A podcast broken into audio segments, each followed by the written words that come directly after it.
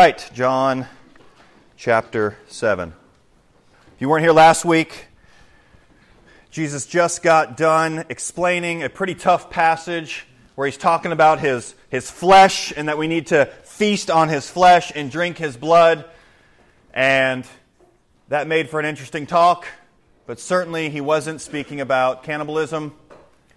He's talking about spiritually feasting on him, being in his word, letting his word abide in us believing, thinking on the gospel, the death, burial, resurrection of Christ, preaching that to ourselves, preaching that to one another. And after he said these things, quite a few of those who claimed to be his disciples turned away. And then he looked to the twelve and he said, Are you going to go too? And they said, We got nowhere else to go. You have the words of eternal life. And he truly is eternal life, knowing Him. So now we have about six months passes, probably, and we start off here in chapter 7. So let's work through it together and see if we can hear from the Lord. Starting in verse 1, chapter 7. After this, Jesus went about in Galilee. He would not go about in Judea because the Jews were seeking to kill him. If by now you think that Jesus has not been claiming to be God, claiming to rule over everything, you're mistaken because now they want to kill him. He's been explaining to them that he is the true word that has come down from heaven. He is the God man. He's been revealing more and more and more to them. And now they're like, all right, it's time to kill this guy. Make no mistake, certainly Jesus understood that the cross was coming. But don't view this for a second that he was running scared. His time had not come yet. His time had not come yet. There was a part of him, certainly, the human side was like, even when he's praying in the garden, he's like, oh, there's any other way, Lord, to do this thing but not my will, your will be done. Ultimately, he understood the plan and he signed up for it. He said, I'm coming to save him, I'm coming to die for him, I'm coming to be raised for him. Don't take this for a second that he was just hiding. He knew his time had not yet come. He is not on our schedule. Jesus is not on our schedule. He wasn't then, he's not now. And that may be helpful for some of you, maybe a little offensive, but it may be helpful because you may be thinking, I have things that I need God to do for me. I've got a list of things He needs to get done. I saw a, I think it was a post on Facebook that was talking about trying to gather the troops to pray to impeach somebody. This one wasn't about the president, it was about somebody else. Gather the troops to pray so we can impeach this person. I'm not trying to get political, but what I found interesting was the comment because it's time for God to do something. That's a misunderstanding. As Brother Doug read earlier, his purposes, nothing changes those. He's on his throne. Don't worry, he doesn't need a reminder. Hey, God, you're going to do something? Gosh, maybe he doesn't see what's going on. He sees everything, and his timing is always perfect, even if we don't think so. So don't think for a second that Jesus is hiding out, not wanting to fulfill his mission just because he's not going to Judea his time had not come yet. But make no mistake, they were seeking to kill him because he's claiming to be God. Now, verse 2 the Jews' feast of booths, or tabernacles, as it's sometimes called, was at hand. Real quick, there are three major feasts that the Jewish people would celebrate. This one was brought about as a reminder as they would wander around the wilderness. And what they would actually do, if you're not familiar with it, is they actually build these little tabernacles, these little booths, if you will, and sleep in them. They would actually sleep and make them out of palm branches or whatever, and they would actually sleep inside of them. And it would be a reminder to them of God's faithfulness as they wandered around for 40 years. It's a reminder of God's faithfulness. They would do some other things to celebrate too. They would get some, some water and they would dump out this water, and it would remind them that He gave them water from a rock. Do you remember that he did that? He provided for them. They would also light a whole bunch of torches, and so that way they would be the reminder that this pillar that led them and guided them This was a celebration that they were supposed to do. They were supposed to um, celebrate to remind each other and praise God for his faithfulness and his provision. That's what they're about to celebrate. That feast is coming, and all the males were required to go. Verse 3 So his brothers, and real quick, this doesn't mean his homeboys. Okay? This doesn't mean his cousins, as some would like to tell you. It means his half brothers. Now, Mary was a virgin when he was born, but she was married to Joseph and they had other kids. Some will also try to tell you, well, this must have been Joseph's kids from his marriage before. That's nowhere in Scripture. Okay? It's okay if Jesus has half brothers. Scripture says it. It's okay. There are some groups that get so caught up in we have to protect the divinity of Jesus, so we have to protect the divinity of Mary in some way, or the holiness of Mary. So she never was with a man, ever. It's not true, okay? He has these brothers, these half brothers and sisters, and what's important is this actually will show how some people just don't get it until the time's right. And by some people, I mean all of us. We don't get it till the time is right. So his brothers said to him, Leave here and go to Judea. the place he's like, I'm not going around there because they're trying to kill me. brothers, this is, I mean, some of you have brothers and sisters like, yeah, I understand this for sure. Hey, you should go over there. I'm going to kill you over there. Sibling, sibling rivalries. Leave here and go to Judea that your disciples also may see the works that you are doing.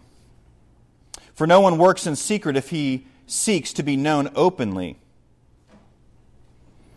If you do these things, show yourself to the world. You could say, oh man, look at them. They're supporting him, they're right behind him. Except verse 5 For not even his brothers believed in him. Now, make no mistake, they eventually do, but it's after the resurrection.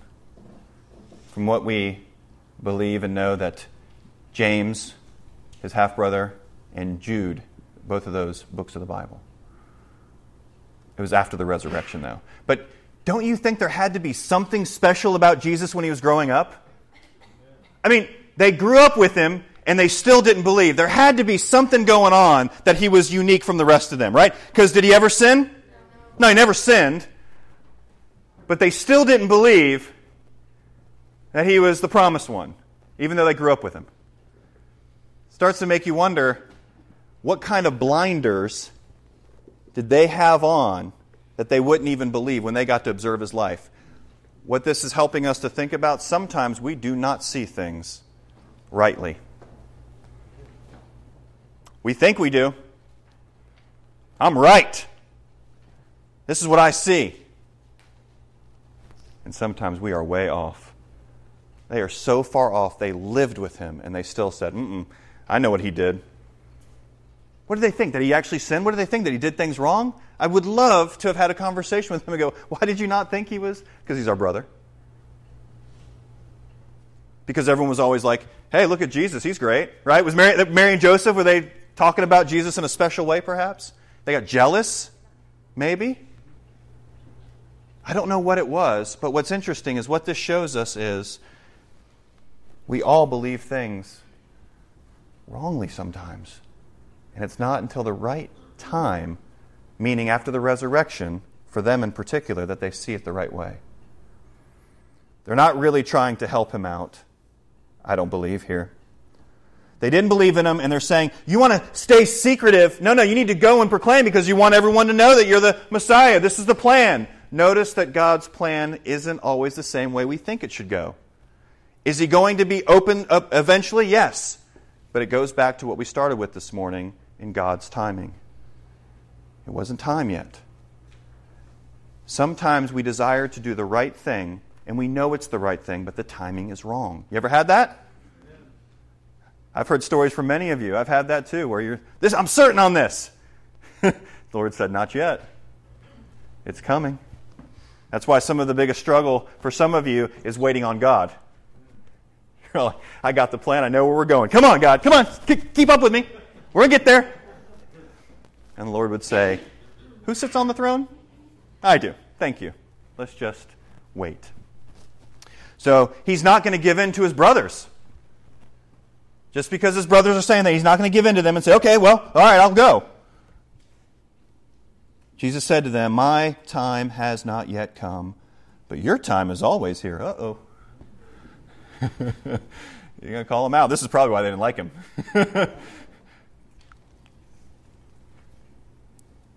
Their time for what? Look, look what he gets into in verse 7. The world cannot hate you, but it hates me. Why does it hate him? Because, he says, because I testify about it, that its works are evil.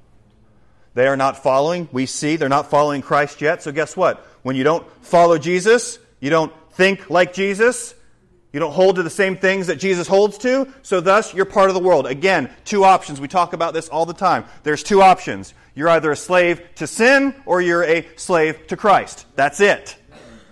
You're either part of the world or you're part of Christ. Darkness or light. That's it. You need to ask yourself and ask God to search your heart and make sure that you're on the right team. But what he's saying to his brothers, the, the world, because you're so much like the world, it can't hate you. But I'm so different than the world, it has to hate me. Question this morning Where do you fit in? Do you look so much like the world that it can't hate you? Notice I'm not saying you have to hate the world in the sense of the people. No, we love the people, but the things of the world. Are you right now so much like the world? You look like the world that if we look at you, we can't even tell a difference? I hope not. Maybe there's just certain aspects, right? Most of us in here are probably like, nah, I'm good. Except this little area right? That little compartment that we've, we've pulled aside. This is my Jesus life. I got this little part right here. He wants everything. He wants everything. Do you look different enough? Do you look like Christ? Do you look like His Word because your mind is being renewed over and over again? That the world goes, I'm tired of you. You're too loving. You all this grace and forgiveness. Ugh. I was doing the things that Jesus says and being with those church people, and I'm tired of that. Most people, they will respond one of two ways. If you continually love them and share the gospel with them, share God's word, they will either get more and more interested or they'll do what? They will push you away. They'll say, hey, let's have a party. Oh, should we invite Carrie and Laura? Ooh, no, we don't. Uh, then we can have fun. You know, they're going to be wanting to pray before we have snacks. Right? The world, one way or the other. And so he says to his brothers, the world cannot even hate you guys because you look so much like it. May that not be us. May that not be us. He says, You go up to the feast. I'm not going up to this feast, for my time has not fully come yet little bit of a debated verse, even some things going on in the Greek there. Some translations will say, I'm not yet going up to the feast. Sometimes they phrase it a little bit differently. Um, because, why this gets debated is because he says, All right, I'm, I'm not going to the feast, or at least it appears he said, I'm not going to the feast. And then, after saying this, now notice the importance of that John puts this in here, he remained in Galilee. But then verse 10 happens. But after his brothers had gone up to the feast, then he also went up, not publicly but private. wait, wait, wait, wait, what? Thought you weren't did, did Jesus just lie? We got him. You guys, we caught Jesus in a lie. No. Number one, even in the, the, the Greek as you're looking at it, or different English translations that have done well, you go up to the feast. I'm not going up to the feast, for my time has not yet fully come. Again, he's not going in the way they want or in the time that they want. And that's why you notice that it's put there in verse 9 is still there. After saying this, he remained in Galilee. He was true to his word. I'm not going up yet and he's not going in the way that they're going up. But after that time passes, when the time is right, he then will go up. Some translations will have the yet in different spots. Ultimately, that's what's being said here. His time had not come. He's not on his brother's timetable, and he's not going in the way that they're going because his time, and he repeats that. The Jews, verse 11, the Jews were looking for him at the feast and saying, Where is he? They're looking for him. He's supposed to be here at the feast. Where's he at? He's been creating the stir for a couple years. Verse 12 And there was much muttering about him among the people. While some said, He's a good man. Others said, Nah, he's leading the people astray. We're right back to judgment again. Remember we were talking about before? Right judgment, thinking rightly.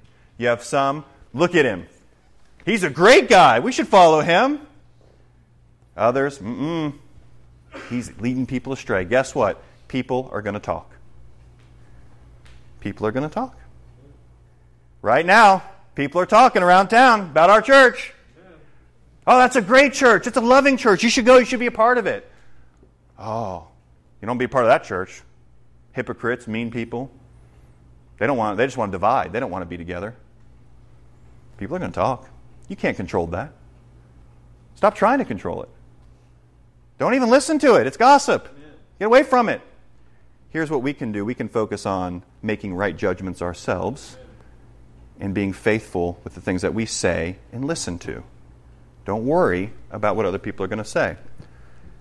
But you want to make sure that when you talk about Christ as they're talking about him, you want to make sure you're making right judgments. You're saying things that are true. So, which one is true, you guys? Is it that he is um, he's good and he's helping, or that he's causing problems? Which one is it?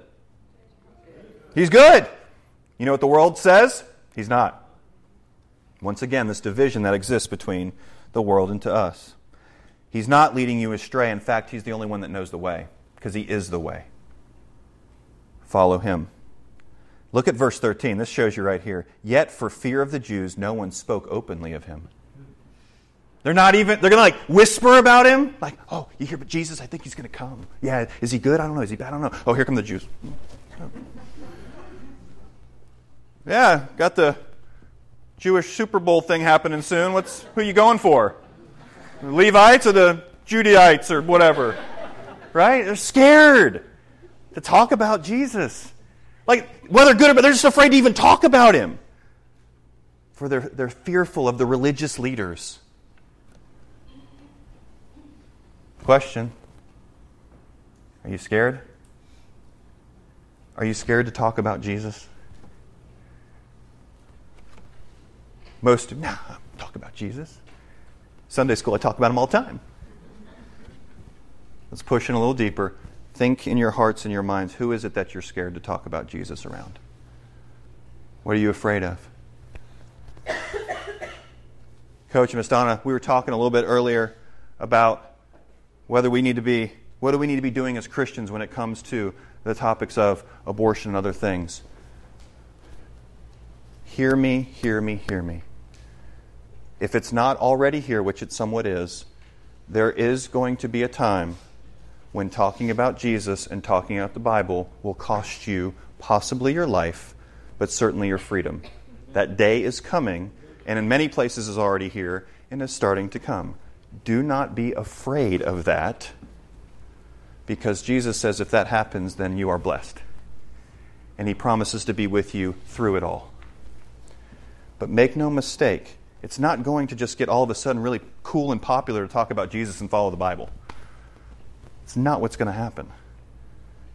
And the further we get away from that, the further it's going to go. And all of a sudden, you're going to continue to see things that you're like, how can this even be allowed? It's just how it is, guys. And persecution is normal. I want to share a couple passages with you, real quick.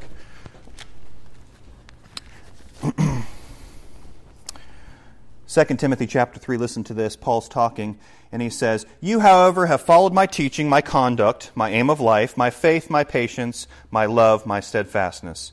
Paul's talking. You followed my persecutions and my sufferings that happened to me at Antioch, Iconium, and Lystra, which persecutions I endured, yet from them all the Lord rescued me. Now listen to this. Indeed, all who desire to live a godly life in Christ Jesus will be persecuted. The key there is if you desire to live a godly life in Christ Jesus, you will face persecution. This wasn't new. Listen to what uh, Jesus says in John uh, 15. If the world hates you, know that it has hated me before it hated you. If you were of the world, the world would love you as its own. But because you are not of the world, but I chose you out of the world, therefore the world hates you. Remember the word that I said to you A servant is not greater than his master. If they persecuted me, they will also persecute you. If they kept my word, they will also keep yours. But all these things they will do to you on account of my name, because they do not know him who sent me. We should not be surprised, and we do not have to be fearful.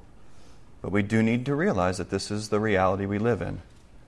And so, pastors around this nation and around the world need to be preparing their flock for whatever may come. And parents and grandparents need to be preparing their children and grandchildren. Because there will be a time that this comes. That's not to say, be scared. It's to say, realize it's coming, so let's hold fast to Christ together. Let's memorize His Word so that when you're put in prison, perhaps, you can sit and just recite His Word. The Holy Spirit can just bring that to you. Whatever you hide in there, guess what? Nobody can take that away from you. You can just recite it. You can sing hymns, whatever it takes. Realize that this is normal. Do not fear, in this case, the Jews of what they might think. Do not fear anybody. If you believe in Christ, talk about him. Because again, he's the only hope for anybody. He's the only way. Let's continue. About the middle of the feast, Jesus went up into the temple and began teaching. he said, All right, halfway through the feast, now it's time. The timing is right. It's time for him to get up there and start teaching. Again, teaching from the word, verse 15. The Jews therefore marveled, saying, How is this? How is it that this man has learning when he has never studied? Love that. Love that. He, he answers them. So Jesus answered them, My teaching is not mine, but is his who sent me. If anyone's will is to do God's will, look at this, he will know whether the teaching is from God or whether I am speaking on my own authority. He says, You want to know why I can teach and preach and speak with such authority and it be true, even though I, did, I wasn't trained like the other rabbis? Because it's the Word of God. It's God's Word. The same is true for every one of you. So, well, I, I didn't really study, Pastor. I didn't go to seminary. I didn't go to college for this stuff. It's right here. Study it. Love it. Feast on it. Memorize it. That's why we can have leaders, and that's why we're heading that direction to have other men who know the Word of God, whether they've been to seminary or not, if they know the Word of God and have the Spirit of God, moving that they will be elders, pastors in the church to help lead. Yes, the education is good, but it is not what is needed. Knowing the Word of God, knowing who it comes from, is what's needed. That's where Jesus' authority comes from. That's where any authority that I have comes from. It's from the Word. It's interesting what he says there in 17. If anyone's will is to do God's will, if you really want to do the will of God, if you really want to follow God, then you will know that the teaching is from God. You have the Spirit inside of you, and you can check it with the Word. Verse 18 The one who speaks on his own authority seeks his own glory. If I was up here trying to tell you guys, well, I think this, and this is what I think you should do, you need to follow me. I'm telling you, I've said it. That means nothing, and you should all walk out. But if I'm saying God says this, then we should, with a bit of trembling, say, Okay, Lord, help us. Help us to obey. Help us to understand. But the one who seeks the glory of him who sent him is true, and in him there is no falsehood. Christ is coming for the glory of God. And he's just trying to get people to believe that, to listen to that. There's no falsehood in him. Now he goes into 19. Has not Moses given you the law? yet none of you keeps the law. You ever have those, right? Religious people, hypocrites. It's not a hypocrite to be a sinner. We all know we are. It's a hypocrite if you say you're not a sinner. But if the, people, oh, the church is full of those hypocrites. Well, it depends on what you mean. If we're going around saying, hey, don't do any of that, but we consistently do it, like don't sin in these ways, but then we do that and we just cover it up, yeah, that would be hypocrites. But if the church is saying we're a bunch of sinners who are just lost, but yet have been found and saved by grace, and we're doing the best we can to move forward and repent of sin and keep moving forward, and we're just trying, and by His grace we will continue to grow and grow. Not a hypocrite. It's truth. Most of the time, when people say that, it's because they don't want to actually come. They want an excuse. Amen. But we don't want to be a bunch of people who preach the Bible but don't live how we're supposed to either. We want to be battling sin and moving forward. We do not want to be those who speak of the law, try to condemn Jesus by the law, but yet don't keep the law ourselves. Don't want to be there. So he says, Why do you seek to kill me? Verse 20 The crowd answered, You have a demon. Who is seeking to kill you? Commentators went two ways on this. One, they thought, well, maybe the people didn't know. I don't think that's the case at all. I think they're just covering it up. He's all like, he's calling them out. Yeah, why do y'all want to kill me? What? Shoot, you crazy Jesus. We don't want to kill you. We love you. You're our fave. They don't. They want to kill him. Jesus answered them, I did one work, and you marveled at it. What work is he talking about? Those who've been with us, John chapter 5, where he heals the man by the pool. He heals him on the Sabbath. Guy was trying, remember, he's trying to get into the pool, never could get in there. He comes in and heals him on the Sabbath. Verse 22 Moses gave you circumcision, not that it's from Moses, but from the fathers, first to Abraham and you circumcise a man on the Sabbath, right? They got to do it on the eighth day, they got to keep it. So, even if it's the Sabbath day, they have a child, and on the eighth day is the Sabbath day, they would still do circumcision. That's kind of a work. What are you doing? Well, no, you got to do this to fulfill the law because it's the right thing to do. It's what they're supposed to do. But look at this. Jesus is making an argument from the lesser to the greater. He's saying, talking about circumcision, which is just fixing a part of the body what he says. If on the Sabbath a man receives circumcision, so that the law of Moses may not be broken, are you angry with me?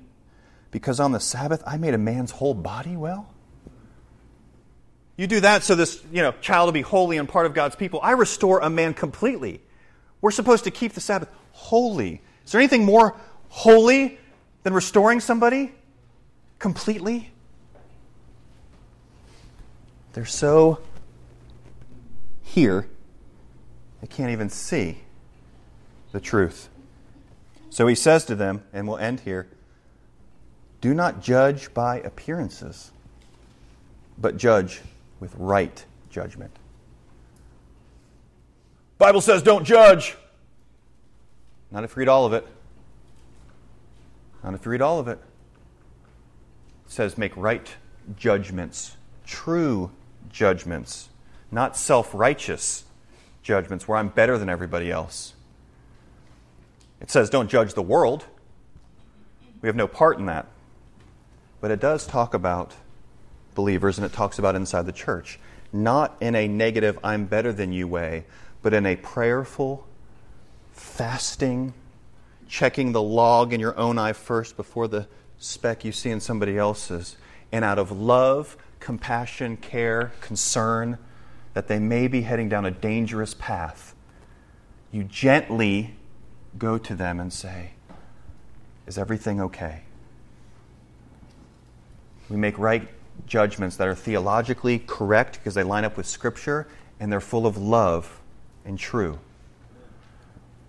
Many of us struggle with this because we make judgments off of preferences or we don't know all the facts. They don't know all the facts here. Jesus can do whatever he wants on the Sabbath. You know why? Because he's the Lord of the Sabbath. They don't have all the facts. They're not thinking rightly about God. They're making a wrong judgment about who Christ is. My encouragement to you is make sure you have all the facts of who God is and what's going on in our brothers and sisters' lives before you make any judgments. For some of you who've been doing the, the Bible reading, yearly Bible reading, and working hard to get through Job, I was going through Job and I felt conviction here.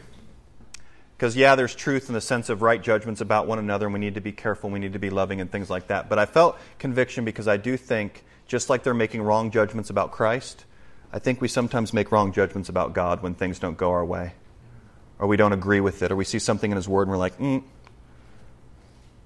And, and Job is an interesting story, right? Because it seems like, ah, this, this doesn't feel right, God. It feels like he kind of kind of gave it to Job, and he didn't really deserve that.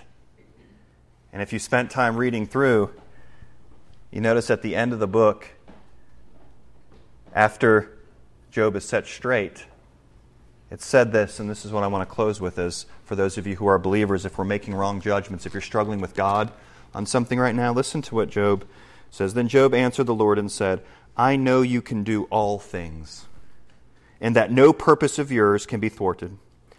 Who is this that hides counsel without knowledge? Therefore, I have uttered what I did not understand. Whew. Things too wonderful for me, which I did not know. Hear, and I will speak. I will question you, and you make it known to me.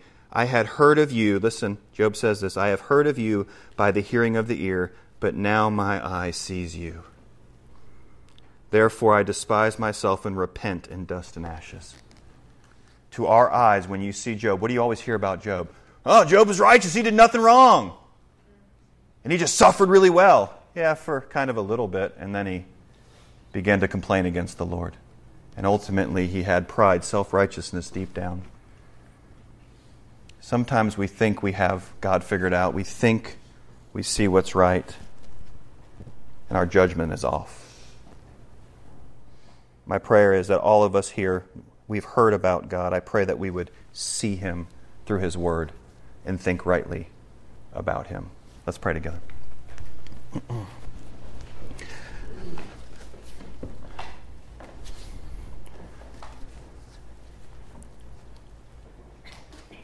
Father, we are thankful for this passage of Scripture today.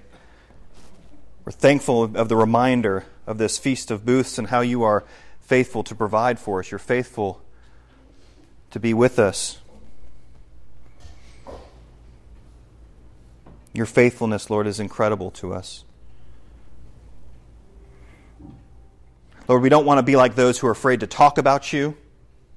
We don't want to be like those, like Jesus' brothers at the time, who, who look just like the world, and the world can't help but just love us. Oh, God, may that not be us. May that not be me.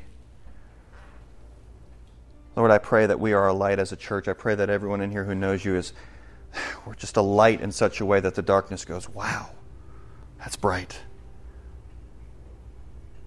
Because we're allowing your Spirit to work in and through us in great ways.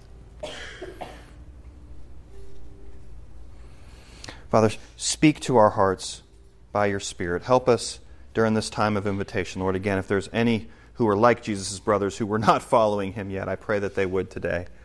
And Lord, for others who are in here who are following you, I pray we would make right judgments about who you are and who we are and what's going on. And we would have, we would search for the facts. And when we would go to your word, we would truly be listening to you and not trying to read our own agenda into the scriptures. Same when we deal with one another. I pray we would listen well to one another. Not, not assume we know all the facts, but ask questions to understand. And when we make a quote unquote judgment, it's nothing more than deep, deep love and right thinking and checking our own heart, our own sin, and in humility going just out of love, just like if we saw somebody about to take some type of medicine that was going to kill them. Would we go and just lovingly say, Please don't do that? Lord, give us these right judgments. Help us to see how wonderful you are. We love you. In Jesus' name, amen.